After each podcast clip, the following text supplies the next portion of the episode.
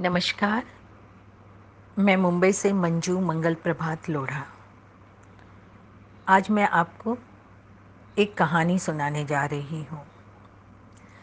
बहुत समय पहले की बात है, एक पंडित जी कई वर्षों से काशी में शास्त्रों और वेदों का अध्ययन कर रहे थे।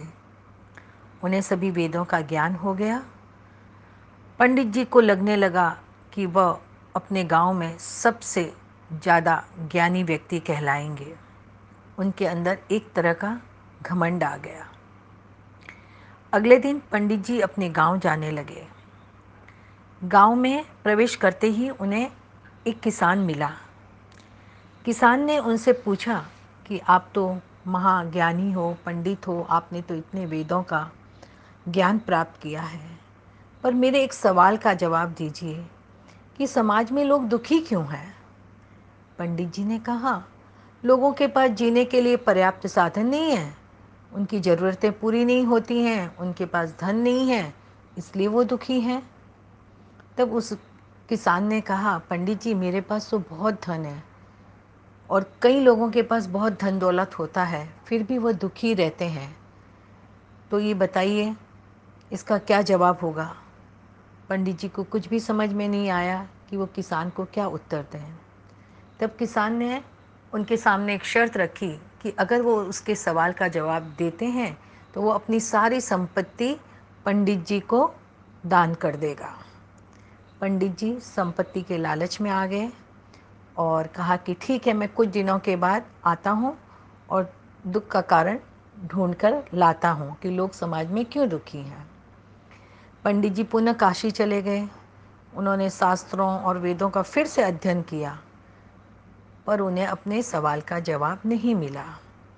पंडित जी परेशान रहने लगे कि अगर वो किसान के सवालों का जवाब नहीं दे पाते हैं तो लाखों की संपत्ति उनके हाथ से चली जाएगी।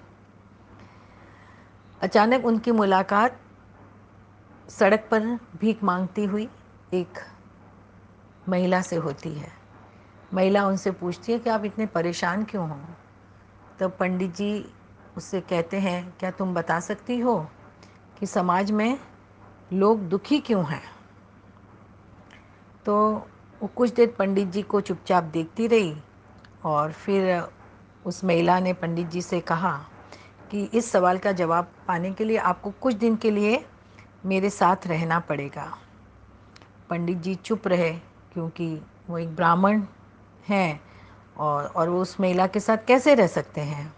उसके साथ रहते हैं तो उनका धर्म भ्रष्ट होने का उन्हें डर सताने लगा। फिर पंडित जी ने सोचा कि चलो कुछ दिनों की बात तो है। अगर किसान के सवाल का जवाब मिल जाएगा और वो वहाँ से चले जाएँगे और लाखों की संपत्ति भी उन्हें मिल जाएगी। पंडित जी उस महिला के साथ रहने को तैयार हो गए। वहीं सड़क किनारे झोपड़पट्टी में वो उस महिला के साथ रहने लगे। कुछ दिनों तक वो उसके साथ रहे और उन्होंने फिर उस महिला से कहा कि मेरे सवाल का जवाब तो दो। तब पंडित जी ने, पंडित जी से उसने कहा, वो औरत बोली कि इसके लिए आपको मेरे हाथ का खाना खाना होगा। पंडित जी जो बेचारे किसी के हाथ का पानी भी नहीं पीते थे, स्वयं पका कर खाते थे या घर में, घर वालों के हाथों द्वारा ही जो खाना खाते थे। लेकिन लालच में आकर वह पंडित जी मान गए। और उसके सवाल के उत्तर उसको तब भी नहीं मिला। अब औरत जो महिला थी, जो मांग कर खाती थी, उन्होंने पंडित जी से कहा कि अगर आपको सवाल का जवाब चाहिए तो मेरे साथ सड़क पर खड़े होकर आप भी भीख मांगिए। ये भगवान, पंडित जी के लिए तो जैसे आसमान सर पे टूट गया कि वह इतने महान पंडित और सड़क पर किनारे खड़े होकर उस महिला के साथ भीख मांगे। लेकिन क्या करें? किसान की संपत्ति का सवाल था, वो उसके लिए भी तैयार हो गए। तब भी उन्हें अपने सवाल का उत्तर नहीं मिला। फिर एक दिन झुंझला कर पंडित जी ने उस महिला से कहा कि, अब तो मुझे मेरे सवालों का जवाब दो। तब वह महिला बोली कि, आपको आज मेरे, मेरा झूठा खाना खाना होगा। मेरा झूठा भोजन करना होगा। ये सुनकर पंडित जी को बड़ा गुस्सा आया और वो उस पर चिल्लाने लगे कि तुम मेरे सवालों का जवाब दे सकती हो तो बताओ। नहीं तो रहने दो। वो औरत मुस्कुराई और बोली, पंडित जी, यही तो आपके प्रश्न का उत्तर है। यहाँ आने से पहले आप किसी के हाथ का पानी भी नहीं पीते थे। और आपको जो कि मैं भीख मांग कर गुजारा करती हूँ, मेरे साथ इस झोपड़पट्टी पर सड़क पर रहना पड़ा, मेरे हाथ का बनाया खाना खाना पड़ा मेरे साथ खड़े होकर भीख मांगनी पड़ी।